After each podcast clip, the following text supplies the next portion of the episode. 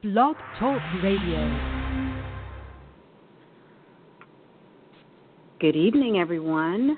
Uh, thank you so much for dialing in or listening in online with us tonight. We are the Revolution, excuse me, the Revolutionary Sistas of the Diaspora radio show on Blog Talk Radio. And before we get into our discussion tonight, we just want to take a moment to reflect and to give a moment of silence to so many people around the country and around the world that are suffering today due to Mother Nature, due to what we've done to the planet. And we just want to give a shout out to the Caribbean. We want to uh, give a shout out to Mexico because they are dealing with a tremendous earthquake there.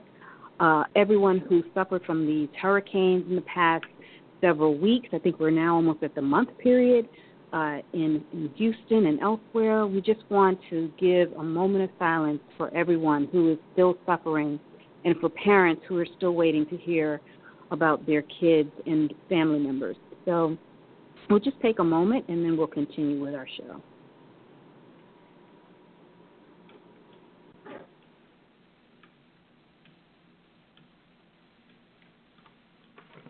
So thank you, everyone.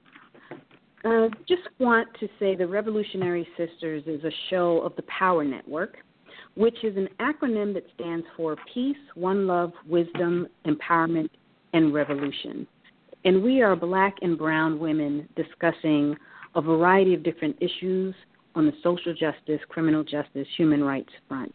So we really are very pleased that you could join us this evening. We're going to have a few people calling in tonight. And uh, what we want to do is just give you a quick recap of the shows that we've had previously.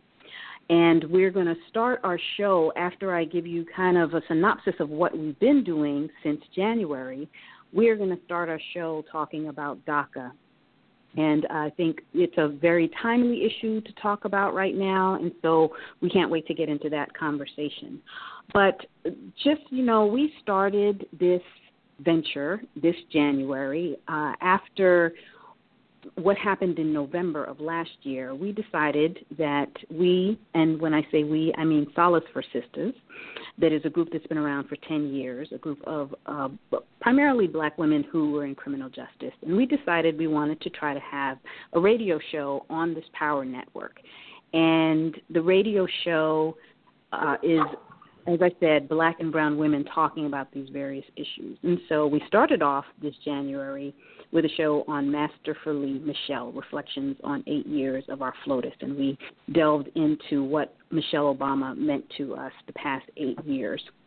We then went on to talk about pushouts, black and brown girls in the school to prison pipeline. We talked about victims of domestic violence, reflections on self care because we know that so many of us do not take care of ourselves, and so we had a, a show on self care and why it's so important. Misconceptions and myths of mental health wellness. How green is your purse? Black and women facing their finances, and we all know that we need to face our finances because it's real out here. The struggle is real, as Q would say. Under siege, regressive immigration tactics disrupting disenfranchisement, resisting the attacks on voting rights.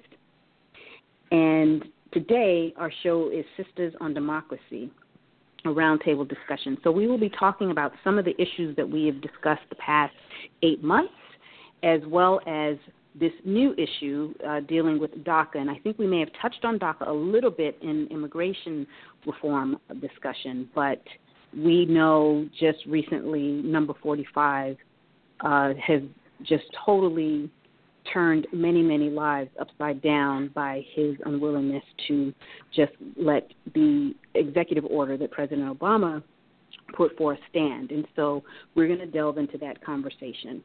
I just really want to thank everyone for, again, calling in. And if you would like to join us, if you're listening online and want to call and join us on the phone to weigh in on this discussion, please call 619 924 0980. Again, 619 924 0980 and hit the 1 uh, number if you actually want to ask a question or make a comment. So, with that, I'm going to turn it over. We will have uh, Trina introduce our first guest, and Q will close us out towards the end of the night. So, thank you very much again for dialing in, listening online. Thanks, Ange, and thank you again, everyone, for joining us. And I see we have a caller on the line. Um, we're what I'm going to do before we delve into our first topic, I'm going to go ahead and turn your mic on, see if you have a quick comment. Um, we do have a we have a lot we're trying to get through, but we definitely love to talk to callers. So if you are interested in speaking on the air, person with area code 202721, push the number one on your phone, and I'll see you light up, and then we can put you on the air as well. But in the meantime, I would like to introduce M.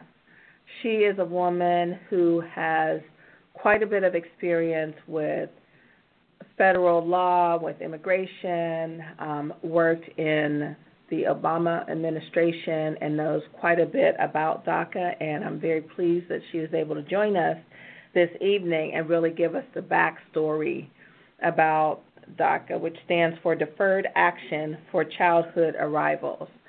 So, M, welcome to the show. Thank you so much, everyone. Um, and I want to apologize for my voice. I'm a little under the weather, so um, if you can't understand uh, something I'm saying, please indicate it and I can clarify. Um, but as Trina indicated, DACA does stand for the Deferred Action for Childhood Arrivals. And the one thing that I think that a lot of folks uh, don't understand specifically about DACA is that it doesn't provide a pathway to lawful permanent residence. Um, it only provides temporary protection from deportation. It also provides work authorization um, and the ability to apply for a social security number. And this temporary protection must be renewed every two years. And so when DACA was put into place, there were uh, seven uh, criteria that needed to be met by each and every applicant. Now, I'm not going to go over the seven criteria unless someone um, needs that information, but I will provide you with with some of the main ones. Uh, for instance, any applicants had to have entered the U.S. before reaching their 16th birthday. Uh, their physical presence in the U.S. had to have been um, um, in place by June 15th, 2012, uh, or before then and at the, as well as uh, they must have been present in the U.S. at the time of making their initial uh, request from Homeland Security to apply for DACA. Um, there were also educational and military requirements that had to be met. And most importantly, um, based on the fact that a lot of individuals seem to be under the impression that MS 13 gang members have all gotten DACA preference, um, anyone who applies for DACA cannot have a felony a significant misdemeanor, or three or more misdemeanor convictions. Um, all of these these four criteria, uh, along with others, had to be met. Um, documentation needed to be submitted in order to prove the criteria that was set in place. Three forms had to be filled out, and a $465 fee also had to be submitted to cover processing and biometric fees.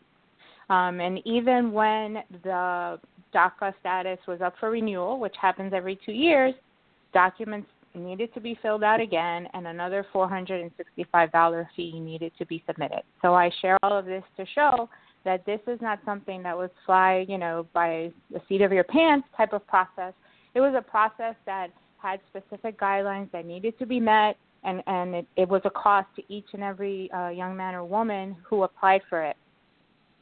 Now, as of March of this year, March 31st to be exact, 787,580 individuals have been approved for the program since it started back on June 15th of 2012.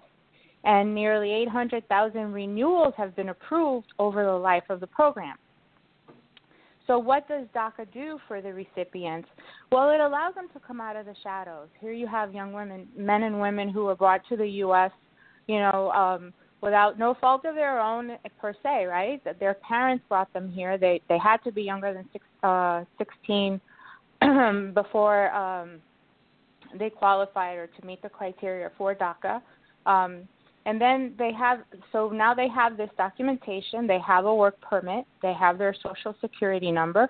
They can come out of the shadows. They can apply for driver's licenses in certain states. They can enroll for college.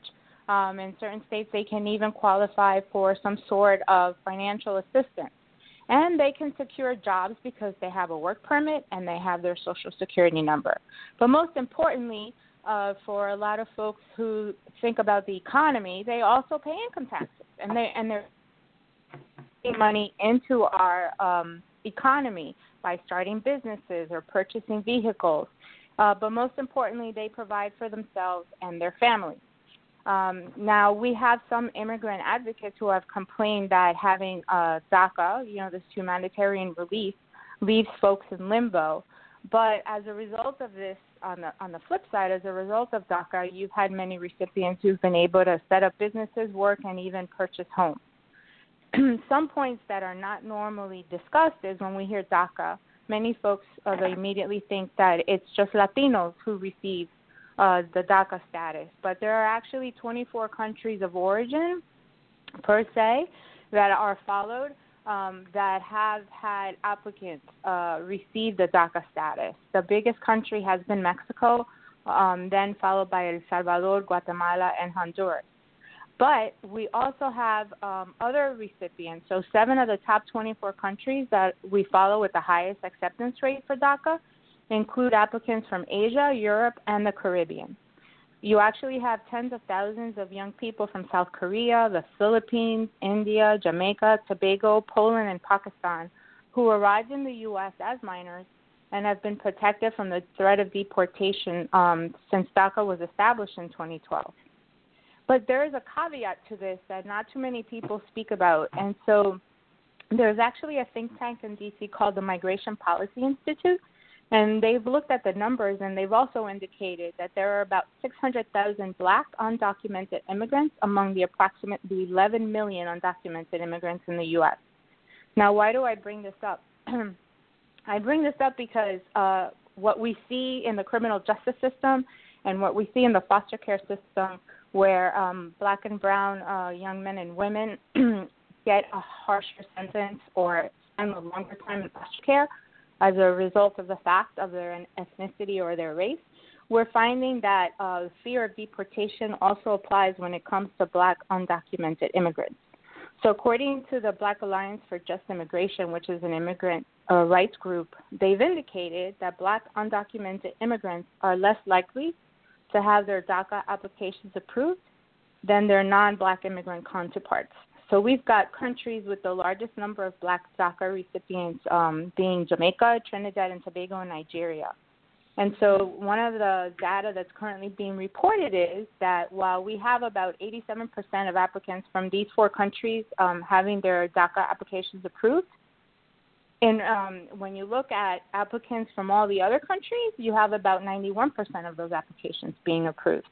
And so they've they've interviewed uh, some of the undocumented black um, immigrants, and what they've learned is that there's this fear of deportation. That although it's common among many undocumented immigrants, this fear seems to be uh, justified among the black immigrants because mm. they tend to be detained and deported at five times the rate of other populations of undocumented people, um, which wow. is a striking number. A striking number. So, what do we need to know about DACA as we move forward? So, as we know, on September 15, 2017, um, AG Sessions, on behalf of 45, announced that the DACA program was going to be phased out over two and a half years. So, what does this mean? So, what it means for our recipients um, is that as of September 5th, the USCIS, which is the United States Citizen and Immigration Services, which is part of Homeland Security, will no longer accept initial requests for DACA, but they will adjudicate any initial request that was received by September 5th. But here's the thing that I'd like for you to keep in mind. September 5th, it was announced on that day. If you don't have your stuff filed in our hands today, not like I put a stamp on it and put it in the mailbox on September 5th. It's like if if it wasn't in our office on September 5th, then you can't submit your application for renewal. It's crazy. They're no longer yeah, it is crazy. Excuse me. Um, they're no longer approving advance parole requests, um, which can be uh, requested by DACA recipients. And what's advance parole? Well, when you have this um, the DACA status, you are allowed to submit an application and a fee to be allowed to travel outside of the country, which allowed a lot of um, DACA recipients to be able to go back home and see their family members that they had not seen. Um, because once you leave and you don't have a legal status within the U.S., you're not allowed to to, to return right by by flight or boat or anything like that. Um, so they they are no longer allowing that. So even if you applied before September 5th to allow you to travel at any point in time after September 5th, UCI, USCIS will not be adjudicating those applications. So we got a question for you. Hi, Em. Sure. This is Q, the lovable, hungerable, angry black woman. I have a quick question. So, in terms of filing the applications with Homeland Security, if the application has a postmark that predates September 5th, even though they receive it after September 5th, that postmark is irrelevant to whether or not they will accept the application. Correct. If um, so, especially if your if your DACA expired before September 5th. So if it expired before September 5th and your renewal application was not received by that date, then you're ineligible to renew. Now, if you sent it before September 5th, um, then it's unclear, but they were very specific saying that if if it expired before and your renewal application was not received by that date, you're ineligible. Okay. So I have a I have Did a I just- question. Did I oh, just go ahead. you up? I'm sorry. No, no, no, I, I not just wanted, Okay. So Go ahead. basically, it's a gotcha. It's a gotcha, right? Like Yes, they're going to make the so- announcement. Yeah. Yeah, so if you had expired, even if you expired before September 5th, but you never put it in the mail, um, until that day when they announced it and you saw, let me hurry up, you know, I expired three weeks ago, let me hurry up and send it in today, it's not going to be accepted. Because it had already expired and you failed to send it in on time. Now, if you sent it in before September 5th and they were in receipt of it, then they have said every single one in their hand, they will go ahead and adjudicate. But anything received post September 5th, even if you put it in the mail on September 4th, will not be adjudicated. Okay. So I have a I have a couple follow-on questions for you. So where there Okay. was the day that um, Jeff Sessions had that press conference and made that announcement, and then the same day, or that evening, or the next morning, 45 tweeted and said, "Oh, I might reconsider." And then Mhm. since then, there was this meeting with Pelosi and Schumer where um, there was reportedly a quote unquote deal that was made that that also tied into the wall. Um, Mm-hmm. what do you know about that, and kind of where, where's the status of that? So nothing's been memorialized. Um, there was some, uh, how can we say, back backwards walking um, after that statement was made. And at the end of the day, the deal doesn't matter um, Mhm. because at, unless Congress passes passes a measure to protect the DACA recipients, whatever was decided on September 5th stands. hmm So, so the only person that can really fix this is Congress. Otherwise, the um, the guidance that was issued by DHS as a result of the announcement made by AG Sessions is what will be adhered to. Which which states you know what I've indicated thus far, and then there's um, a couple of other things that it also uh, points out. But I know you said you had more than one question. Yeah. So the um, the next question I have is really what's at stake here in terms of our our larger society. You already mentioned the fact that you've got 800,000 tax-paying, uh, Social Security holding people who are contributing in some ways to our society. What's at stake mm-hmm. in the macro if all of a sudden um, their protections are removed? So I, I would think of it from a humanitarian perspective. Um, mm-hmm. You're going to end up deporting uh, young men and women who don't know um, any other country but the United States of America. And yes, mm-hmm. um, you know they did come here uh, undocumented, but I must say that there is a percentage of uh, DACA recipients who did enter the United States um, with a valid visa but that visa was not renewed for whatever reason, whether it was a student uh, visa, you know, when they were, well, it can't really be unless they're a genius, right? Not a visa to go to college because you had in. Um, or just like a visitor's visa, right? Like a tourist visa. They came here and then they overstayed the visa and then the Homeland Security never followed up on them because that does happen. So you have not only those that entered without any documentation, but you also have folks that enter with documentation and then it expired. But nonetheless, mm-hmm. you're going to see a hit in your GDP um, because they're they're putting money into the community, and there's actually a study that um, has been done. And if anyone's interested, I can provide that information. But it goes into depth about how much money they're putting into the community. Um, it's uh, it's also having an effect just between the the ban on folks traveling into the U.S. from the certain countries, as well as the stance that uh, the government has taken on DACA. Um, it's having an effect on tourism as a whole, um, and just mm-hmm. the, the the trust that other countries have as it applies to the to the U.S. Um, but you've you know you're you're also going to see a hit um, and just in the the the businesses being started, you know, there's there's information about these young uh, men and women who are now up to their early 30s who are are working in communities. They've started businesses. They're they're putting money back into their own uh, Latino communities or you know uh, Asian communities to help to build up, um, and that's going to be lost as well. Um, so right now, there's a study that says previous uh, that 460.3 billion dollars uh, has been put into the U.S. Uh, gross uh, domestic product um, by DACA will be done over the next decade, and all of that economic growth would be lost um, if DACA is eliminated. So it's overall, you're, it also contributes to safer and stronger communities. I know sometimes we don't tend to think about that, but if they're able to come out of the shadows, then they're able to speak up. Um, and so, for instance, a crime takes place, right? If I'm living in the shadows and I and I saw what crime took place, I'm not going to come forward as a witness because I know I'm going to get deported.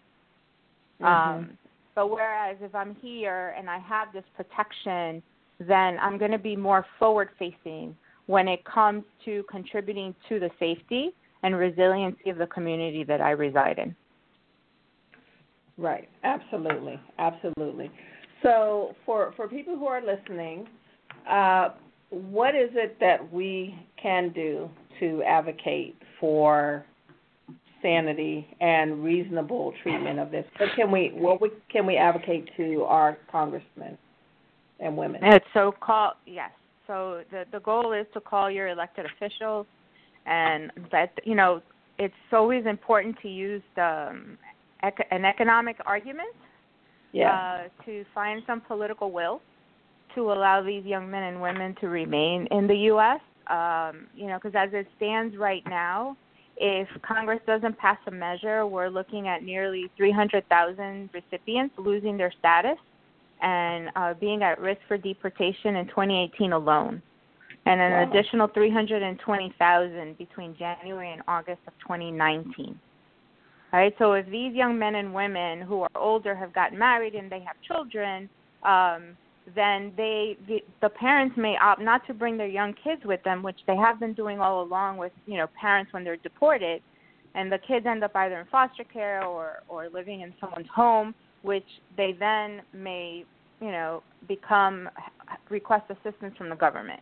And as it stands right now, you know DACA doesn't get uh, a lot of assistance. DACA recipients do not. That's why they go out. They get those security numbers. They go out and they work. So we need to stress that it's going to be a, a, a, hit to our economy. I don't believe, in my personal opinion, that there's a political will right now um, to use the humanitarian argument as a way to get folks on board. I just, I, in my personal, ex- yeah, in my personal experience, I just don't see that. Um, also, there are several clinics. The legal community has paired up with the National Immigrant Justice Center, Catholic char- charities, etc. And between now and October 5th, which is the deadline for anyone whose DACA is expiring between September 5th of this year and March 5th of 2018, they have a deadline of October 5th to renew their request for DACA. And it has to be received, not just put in the mail. So there is an all hands on deck right now with uh, lawyers across the U.S. and nonprofit organizations uh, doing the paperwork and processing this um, to make sure um, that every young man and woman that's eligible has their uh, application processed and submitted for renewal by the deadline. Um, and I, I also I know that you asked for what we can do, but I wanted to make sure I, I said this. So mm has has said now there USCIS administers the program, and, and this is something that I want everyone to be aware of. They've indicated that they will not proactively share any personal information that is currently in the hands of the federal government. Because remember, when you apply for DACA, you have to give all your personal information. Mm-hmm. However, they have said that they will give that information to ICE if ICE requests it based on the fact that there's a significant law enforcement or national security interest. Now, that's not defined, and who's hmm. going to be there to provide the checks and balances? Right. And even if you do apply for, I'm sorry. Or I was just thinking about it. This is Q again. There's pretext and there's subtext, and then there's a reason to isolate and push people of color out of this country. Right. And that sounds completely pretextual to me. Right. Right. We have a yeah. we have a, um, a comment from a caller. So caller with two zero oh two seven two one. I'm putting your mic on. This is Sabrina. Hi everybody. Oh, this is Sabrina. I'm I'm absolutely fascinated by this conversation. I, I this is just unbelievable um, what I was really struck by was I didn't know that there was a four hundred and fifty dollar renewal fee. Is that what you said? Every two years? Four sixty five. Yes. Four sixty five. Yeah. So no one's even talking about that loss of revenue. I mean, if you would take this program out, you're talking millions that's mm-hmm. not going mm-hmm. into the coffers. I mean, aside from the taxes that these people are paying, aside from the Social Security that they're paying into, aside from the businesses that they started I mean, this is just counterintuitive, like cutting off your nose to spite your face. I mean, it makes no mm-hmm. sense on the, and that's how these people think. They think money. And in fact, this is one way that in some of the organizations I'm working with, you know, we're trying to tell people how much it costs, you know, the cost of incarceration and the cost of not stepping in early on juvenile uh, you know juvenile issues like it's going to cost you so much in the long run that they respond to because nobody cares about little black boys. They just don't care. Right. And you know right. when you hit them in you're going to sit there and tell me you're willing to let 135 million dollars just walk out the door. You're going to send it out of the country and all the rest of the money that goes with it and just because this is the low hanging fruit because you can identify these people because they've already they're in the system and because you're too lazy to go and find the real gangbangers and the real problem people you're going to send these people out right that's how that's right. how it sounds to me it's like you're just and being freaking lazy well, well it's more than lazy too no, it makes yeah, sense. it's it's I hey, it's it's out now. It's out now. Like, oh, let me get somebody out of here so that I look like I kept my campaign promise. Ah, right. Or to put it another way, that is simply the cognitive dissonance that is white supremacy, right? Where you constantly bite off your nose to spit in your face because you claim an economic argument, but really it's a socio-political argument. Yeah, exactly. Right. Exactly. Right. It's, it's so. It's like it's, they're just lying to themselves. It's like you're going to right. send out the right. best and the brightest. Okay, makes sense to me. yep. So, um, and, and Sabrina, have oh, go ahead, Marlene. M. No, M. just just one other thing to say that uh, what we need to keep in mind is that any DACA recipient that didn't uh, fall within the deadlines or didn't meet the deadline for whatever reason is no longer protected and are Mm. uh, immediately eligible for deportation. Does that mean that they're going to hunt you down? I can't answer that. But if you're anywhere and they ask for documentation and uh, they can question you and they can bring you into an ICE hold. So we just Right. we just need to be Yeah. aware. Right, I'm that's just waiting to see how many uh. Irish and Canadian DACA you have. You know, that's the unconscionability of what's going on, right? Because you're expecting these unsophisticated, non-legal minds to navigate a system that's law-based that they don't understand, and if they fail to do so, then they're penalized. Yeah. Mhm. That is the Yeah. toxicity of this new world order that's put forth by this administration. Absolutely, absolutely. So, so ladies, I I um, have the unfortunate task of moving up, moving us along to the other topics. Em, thank you so much for such, a, and you are welcome to stay on the line. And and I know, and thank you, number one, for joining us, even though you're under the weather. We appreciate you taking the time, and I hope your voice and your throat are okay after doing all that talking. Thank you.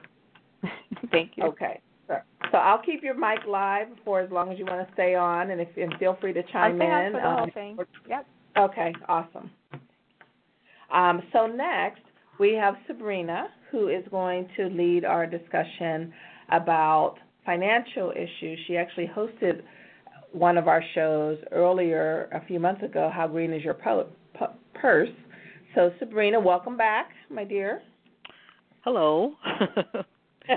How are you all? I was just so into the DACA talk that I, I had to call in. I was just, you know, waiting for my turn, but that just got me going. And again, it's the money, the money, the money. It's always the money. It comes down to it. This is a capitalist country. It always comes down to the money. That's right. Or at least that's the argument that they make. That's what they say. You're right. That's what they say.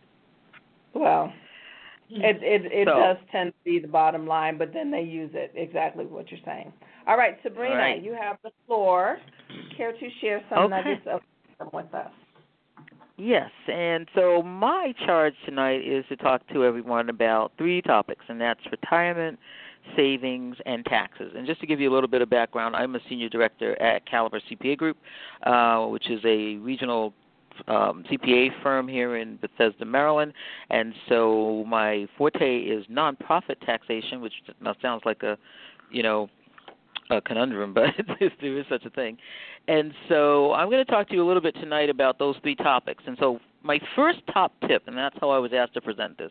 My first top tip to everyone is when you're going to talk about, and I'll start with savings first, is you got to figure it out. You know, you got to figure out how much do you really have and how much do you really spend. And that's the key to this whole thing. And for a lot of people, they'll think that what they have is like, for example, they say you're going to start you at a job that pays you seventy-five thousand a year. They think they have seventy-five thousand dollars, but you don't. What you have is what you take home. Okay, so you really have to get it together and figure out how much money do you really have in your hand, and that's where you're going to end up with that big awful B word, the budget. Now, I don't care how you do it, but you have to do it. You have to do it. You're not going to get anywhere if you don't. And it doesn't have to be something fancy, formal, totally like advanced math. It can it can just be, you know, your top 10 bills and and you just see how much it is, how much do I have and what do I have left. So that's the first thing. You got to figure it out. Then the second part of that, after you get off the big B, you're going to find out how much you have left. And to save money, I don't know about the rest of you, but my top tip here is make it automatic. There's no way that you can tell me you're going to resist walking down the street and seeing like the cutest bag that you just are going to die for if you've got cash money in your pocketbook. I, I don't know about you, but I know that's me. I will spend the money. So you need to make it automatic. You need to take it away from you know flashpoint decisions. I'm that person in the shopping line that buys the magazine and the recipe book, and I don't even like to cook, and throw some Mentos in there too. So you know you want to go ahead and make that automatic. So that's my other tip. So for savings, figure it out, get the budget, make it automatic. Okay. So one of the big things with savings is you don't realize how much finance charges and overdraft fees are killing you. So. I would suggest that maybe every year you add that up because I know it was a sobering point for me. And I'm talking to you as a CPA who has gone through and done all this wrong. Okay, so that's why I know the answers. so you might not have any idea of how much those credit cards are costing you. So if you don't know how much money you're making, and you go ahead and spend whatever it is that you need to spend to keep your lights on and do everything you want to do, you may be actually financing your lifestyle on credit. And at 29 and 28, 20, 31 percent, that's a lot of extra money. Add the overdrafts when you don't pay that thing on time, you may be talking about three to four thousand dollars, and that's another vacation. That's your IRA savings. That's you know a mm-hmm. good chunk of somebody's college that you're paying and you don't know it. The other mm-hmm. thing about that is that it's going to hurt your FICO. And if you don't know what your FICO is, there's I have no thing to say to you except figure it out. You've got to get it because now they let you get it in any kind of way. You can get Discover card. They'll tell you what your FICO is. You can go online. You can and get your FICO. You could get you got a phone. You know, so if you're sitting there telling me you're thinking about that thousand dollar iPhone 8X and you don't know what your FICO is, I'm coming through the phone in a minute. Okay, so you need to get that figured out. You need to know what that number is because that's the magic number. Because that number tells the world how much you have to pay to borrow money, and you may have to pay more to borrow money, and that's any amount of money. It's not just a house. It's not just a car. It's even if you want to open up another dress barn account or something, you know, you may be getting a no because of your FICO score. Okay, so you got to know what it is. And remember this every time you apply for credit, it goes down on the FICO score. So don't willy nilly apply for credit. Don't answer every single thing in the mail and see if you can get it because it hurts the score. Okay, they pick that up. Next thing I'm going to go to. Okay, so you got savings, right? You know what? You're going to figure it out. You're going to make it automatic. You're going to figure out how much you're spending in all these hidden charges, and you're going to make sure you know what your FICO is. Now that you have some money, you figured it all out, and you know how much you can put away, you're going to talk about retirement. The big tip here is that almost 50% of the people in the United States of America do not have a way to save for retirement. Okay, they do not have a job that provides a 401k. So if you're one of the lucky few that has that option, why aren't you taking advantage of it? Why are you leaving money on the table? If your company has a 401k plan, pardon me? I didn't realize didn't, that percent was that high, Sabrina. Yes, because a lot of people either are part-time workers now, the mm-hmm. temps, they work for themselves, your Uber drivers, whatever it is, and you don't have options, or your company has just not, you're working for a small company, small business, or your company has let it go. They're not providing uh, a retirement plan because uh, that is I, I I work with these things. So the, the days of the old, you know, work for the phone company, you'll have a retirement, you know, have a pension for life. The, that's gone. Maybe four percent of people still have a pension that's coming. They can count on a pension. So mm-hmm. um, you know, if you if you're still working for the phone company, don't leave because they still have a pension. But if you have the ability to do that, do it. And the key thing here, aside from if it's available, do it. Do it until it hurts. Okay, you got to put two percent in or four percent in. Do whatever you can do. If it's too much for you to do the max, and I agree that it is a lot for a lot of people to do what the the highest percentage that the government allows you to put in to a deferred tax vehicle, which means if you're making a hundred thousand dollars and they tell you you can put in, you know, up to I think it's fifteen fifteen thousand five this year. Um, if you can't put that whole amount in, put in as much as you can. You space it out over each paycheck. And then you can do a certain thing where you can make an option, check the box on the option that says raise my percentage one point every year. And so you have a slow build up until you get to the max. That's a great way to come into a new job if you're young, coming into a new job, you go in at 2%, you tell them raise it every year. By the time you leave in 5 years, which you probably will be, you're up to 7% of your salary going in and they're matching it. So it may not sound like a lot now, but when you're 24, 25 and you're saving for 30 years, you would have enough retirement. What we see happening is that people are starting to pay into retirement at 45 and 50. And now time is not on your side because that's my tip number 2. The time value of money. Where that phrase comes from, time is money, it is mm. true. The longer you have to save, the the one dollar that you save at 24 is going to be worth more at 70 than the one dollar you put in at 50. Even if you put no more money in, if you put one dollar in at 24 and I put one dollar in at 50, you're going to have more money, and we didn't do Mm-hmm. anything else. So you got to tell tell your kids if it's if it's, you've already missed the boat. make sure you tell your kids when they get We're that raising first our hands job over here. they get that first job, put the money in. Put the money in. I did do it when I was in my 30s when I got my first job, and it allowed me to buy a house. I could take a loan out on that money and then pay the loan back. It gives you options. It gives you other options. You may need that money before your retirement, and if you may not have it if you don't put it in there. So I wouldn't have been able to buy my first home if I was just going to save it myself. This was automatic, like I said. It came out before I could get my hands on it, and when I turned around and there was a great deal to buy a condo, I had the down payment. Okay, the other thing I want to make sure that people understand in retirement, and that's the people who may have that second job. Okay? If you do have a second job and you do work for yourself, you can do a few more things with retirement. You can look at SEP IRAs and you can look at other forms besides a 401k or a pension. If you don't know what those ways are, you're going to listen to one of our shows that are going to come up a little later, and we'll talk about that in more detail. Or you can always, you know, give me a um, an email or something like that. Um, but there are options if you do work for yourself. Now you have to make money. You can't just say, "Oh, I'm going to start a business and have nothing but losses and think you're going to put some money away." There isn't anything to put away. It's your money. This is a great option if you have kids working for you. If you have a child that's got earned income, they can open up a Roth IRA at a very young age, park the money in it, and wait till they get to be 30 or 40 years old. You will be the greatest parent ever on earth when that kid has a down payment.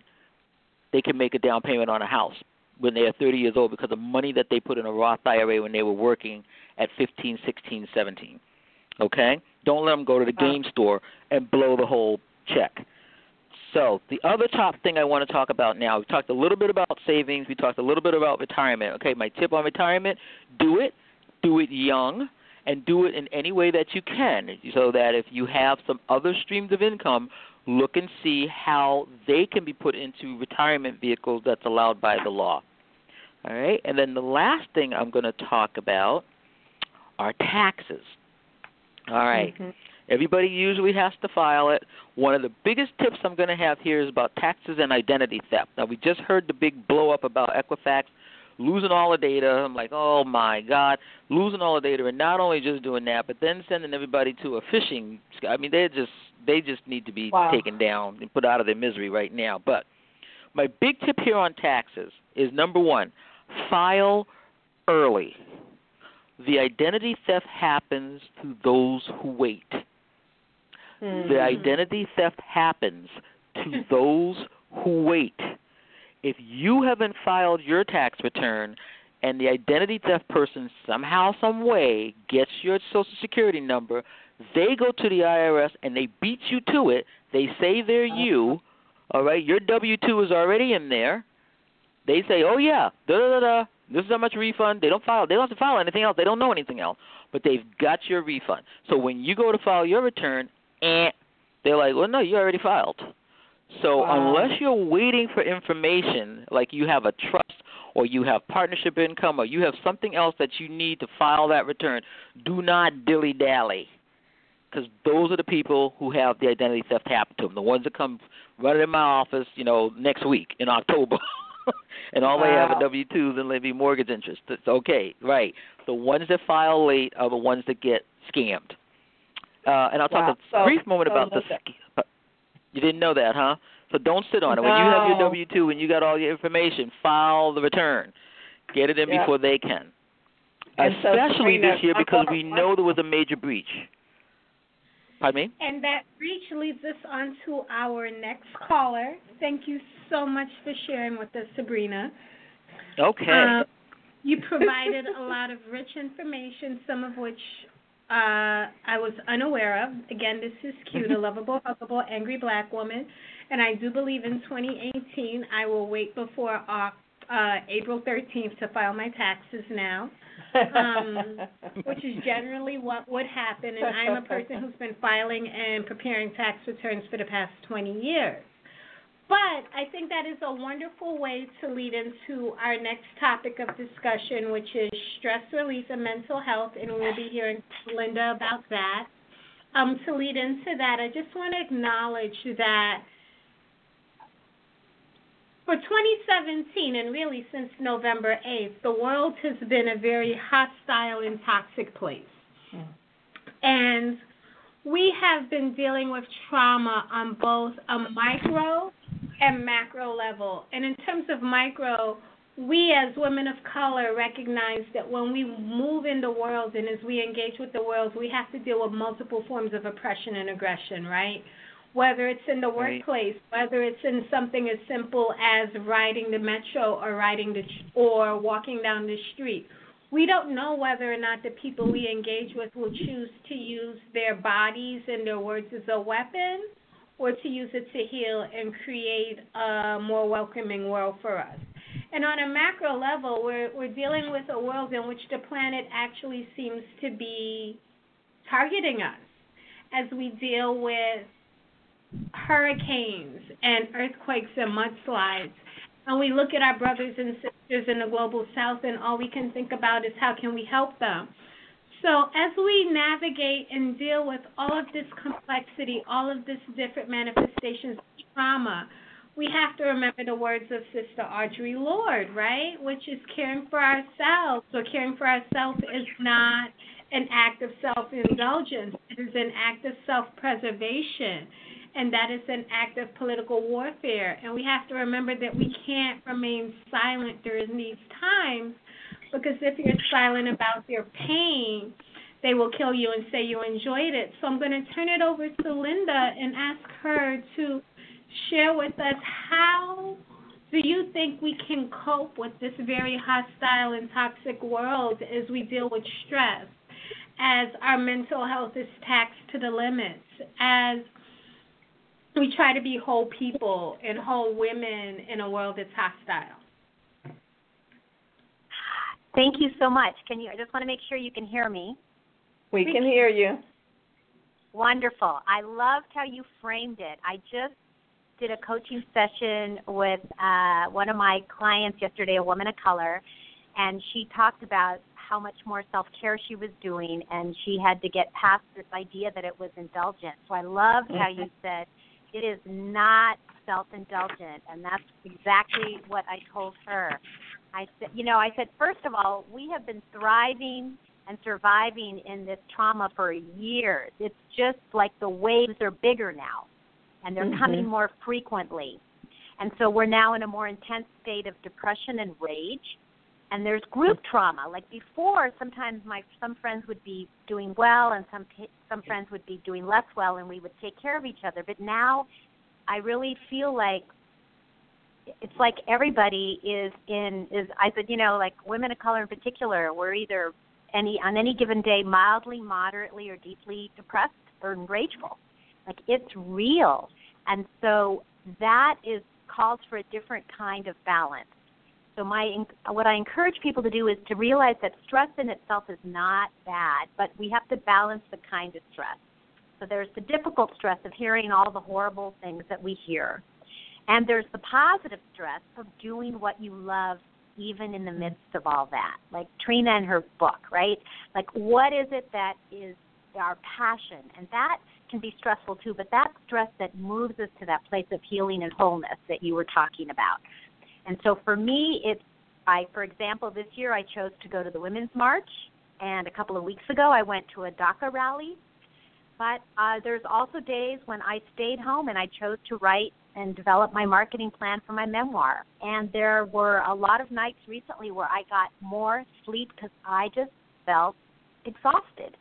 And so Yeah. we have to balance. Like, okay, yes, we sometimes are going to step out and be in that pro- in that place of power and rage, and then sometimes we have to just cocoon and and drink some tea and be in a very quiet place and re-energize ourselves. And that is not self-indulgent. Our tendency is to do less self-care in moments like this, but we have to do the same or more. The Or same or more. more. Mm-hmm. Yes. I really want people to realize that. Same or more. I think that's beautiful, and you make me think of. I too show up at a lot of rallies and protest and activities of civic engagement. Um, oftentimes, I may be the only person of color, a woman of color there, and so I feel it's crucial. It's critical that I give voice to the intersection of the multiple forms of oppression that we have to deal with.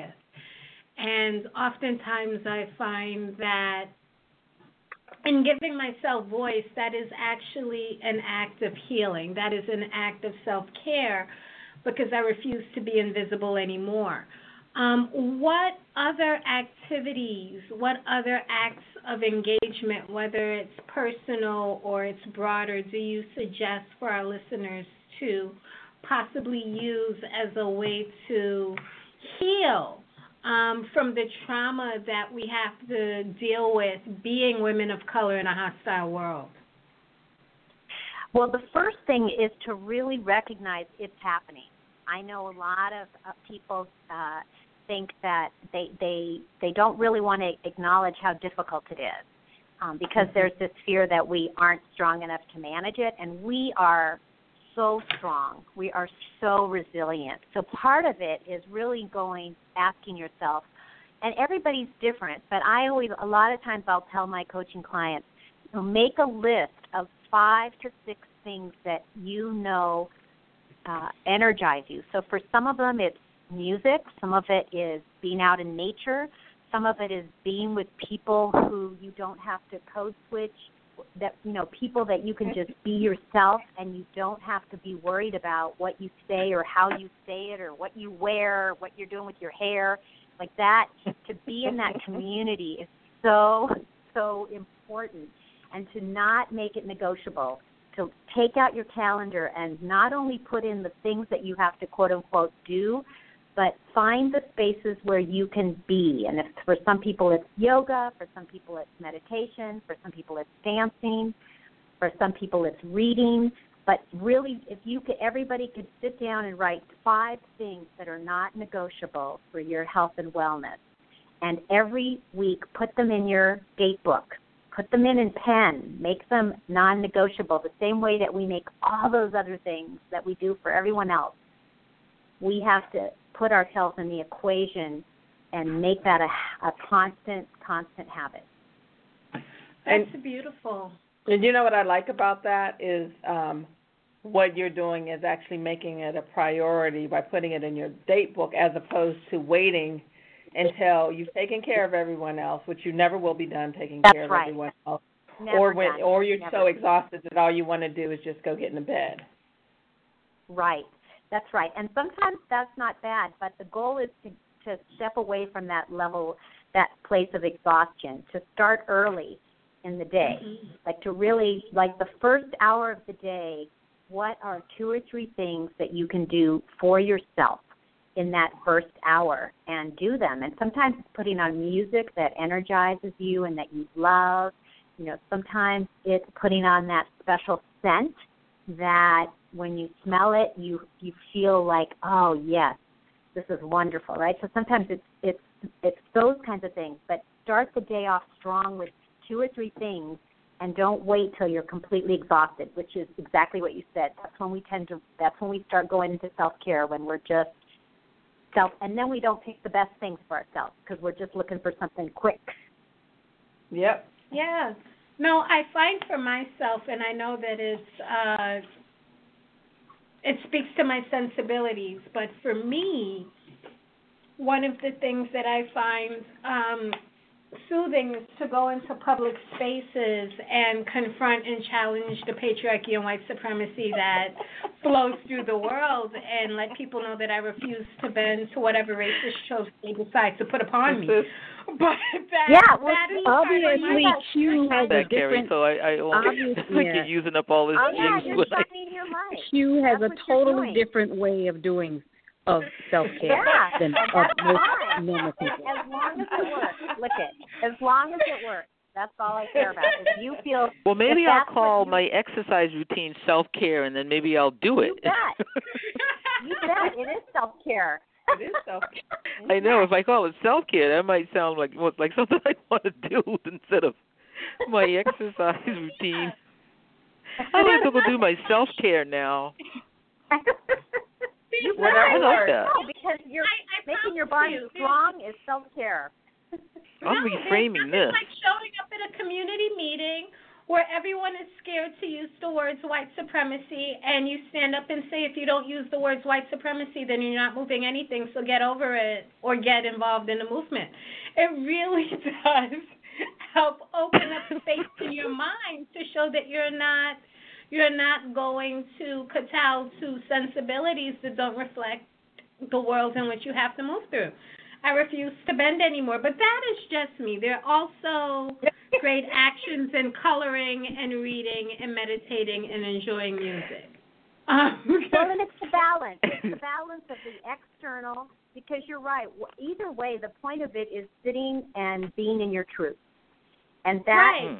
that can happen. That is that there are multiple ways to do it, and you're right. One of the biggest ways is I'm so into that with you. Like I'm like, just call it white supremacy, or I'm not having this conversation. I'm just Right. not. And and many of you have have been um, on conference calls with me when I had to challenge some issues real quick before we get back to doing the work. But on a final note, I would like to ask um, everyone, and if Em is still on the phone, I'd like to start with her and go to Sabrina, then Linda, and then circle back to Trina and Ange. I would like you all to give us your final thoughts, your final personal reflections on how is it that with all of the complexity, all of the toxicity, but still all of the hope, right? Because we come from, as Coates would say, we gave you eight years and we gave you eight years of hope. What are your final words on telling our sisters how is it we can continue to navigate and move through the world with the dignity and grace we know that is inherent in our being? That's And I will start with you, Mark, with M, if you're on the phone. If not, we'll go straight to Trina. No, I'm here. I I don't know how to actually answer that um cuz I guess we all have a different way of coping. Um I always stick to Yeah, so like I I always have this um I, I I live in a way that I'm going to treat others as I want to be treated, and I'm going to reach out to folks as I want them to reach out to me. And there's a my favorite quote from FDR says, "Human kindness has never weakened the stamina or softened the fiber of a free people. A nation does not have to be cruel to be tough." Um, and I try to bring that to the forefront when I speak to elected officials and when I, I speak to government officials. It's like it's okay to have your vision as to what this should look like, but you don't have to be cruel. And this is the way to go about in doing that. And so for me, it's just keep pushing back and being out in the forefront and talking to those that supposedly make the laws uh, to try to get them to see the difference. That is beautiful. Thank you so much. You're welcome. Moving on to Sabrina. Yeah, well, one of the things I always think about when you know, like you say, how do you, well, basically, how do you keep going and how do you make it? I always think back to what other people have had to go through, and you know, for us sitting here, I mean, listen to us. We're sitting here on a radio show, saying what we really feel and what we believe, and we're not afraid to say it. We don't have to hide to say it. We can prove that we're educated. We we've got money. We're talking about how to keep it. We're not even talking about uh, you know never getting it. So you, I know a lot of times it's hard to say, oh well, there's been progress, but I'm not saying that. I'm saying that you know you're strong because you know what stock you come from, and you think back to like who your what your mother went through or what your grandmother went through, and you know you can get through it too because you do come from that stock that as if we're sitting here, you know our people survived. Very true. My mother that. gives me courage every day. Linda? Yeah, I love, love, love what both of you said. I, you know, and I think the only thing I would say to add to it is that we are, that we always want to move from a place of health and abundance and refuse to agree to the storyline of of us being anything other than brilliant and beautiful and free. Love it. Absolutely. Ange? Wow, this was really incredible. I just want to say it was a great show. Thank you all so much. This is like I have to go back and listen to this tonight because it was just tremendous. um, but I think I'm just going to piggyback a little bit on what Sabrina said in terms of what we are dealing with today is nothing in comparison to what our ancestors had to face, um, whether they came from the Caribbean, from Latin America, from Africa. um, it just Mhm. doesn't. It just does not matter because the struggle is real, and we we we come from just strong people. You know, we come from strong women, and I think for me, I have a um I have a bag of cotton. Those of you who've been in my office in DC know this. I have a bag of cotton that a friend of mine gave me from South Carolina, and it's like the real cotton. I mean, it has everything. It has the seeds, it has the thorns, everything in it, and I have it in a bag. And I have a quote on it from Billie Holiday that says, "You can be up to your boobies in white satin with gardenias in your hair, and no sugar cane for miles, but you can still be working on a plantation." and anytime I am Mm. dealing with something that is really hard, that is just, you know, I listen to 45 and then I turn it off and I'm like, okay, we've been through this before. Yep. we've been through we this ain't before. going nowhere. And I pick up this, yeah, no, and I pick up this bag of cotton and I let the thorns come through the bag and I feel it Mm. and I have to just say there's nothing that I'm going through today that is worse than what my ancestors went through. So Mm-hmm. that's where where I am. That somehow we will get through it. It is stressful, but everything that we have talked about tonight, um, hopefully will will help us. And I, I, I really want to do something with the DACA um, folks that are suffering under DACA. I don't know what it is, but there's going to be something, and there's going to be something to do for folks who are suffering in um, these communities that have been devastated by Mother Nature. So Mm. that's all I have. Okay. Thank you so much. And Trina? Okay, and I, I I definitely echo everyone else. I wasn't sure when we decided to do this topic how it was going to come off, um, but it's been beautiful and um, very impactful, and we packed an awful lot into this hour. So I want to thank each of you for taking the time to join us. And Em, you had offered to share some information about DACA, so if you can share that with me, I can make sure we put it on our Facebook page, and we also get it circulated in other ways throughout the um, Solace community. But for me, I definitely, yeah, absolutely. So for me, um, times like this, I I struggle. I struggle because um, I definitely feel like there are times um, where it's just it's too much. One more thing is just too much, and and I just have a really hard time figuring out how to move forward. But one of the things that I've decided is that it's the power in what we can choose to focus on, and that's one of the reasons that um, I reached out to Angeline with the idea of doing this show because I knew that we had dark days coming ahead, and being able to harness this amazing brain trust of women, beautiful black and brown women who come through this virtual studio every month and share their expertise, share their passion. It is what keeps me going. Doing these types of things, being able to give back, it also renews me as well. So I'm very grateful. I can so dig it, my sister. Um, now, I know that we've gone over a little bit, so I'm going to try and keep it short and sweet, kind of like my height. Um, but to let everyone know, first I'm going to give a little background and then I'll give um, just a little bit of next steps and then I'll close out with some final words. So, as you all know, or maybe you don't, Revolutionary Sistas of the Diaspora, we're on once a month, the third Thursday of the month from 7 to 8 p.m. on the Power Network. And to hip you to what we're going to have going for the rest of the year, on Thursday, October 19th, we will be hosting a show called Rock Your Side Gigs and Follow Your Bliss. Um, we all know the importance of having multiple streams of income in order to navigate a world in which women of color do not reach the pay. We have a wage gap that both challenges and leaves us earning less than both white males and white women.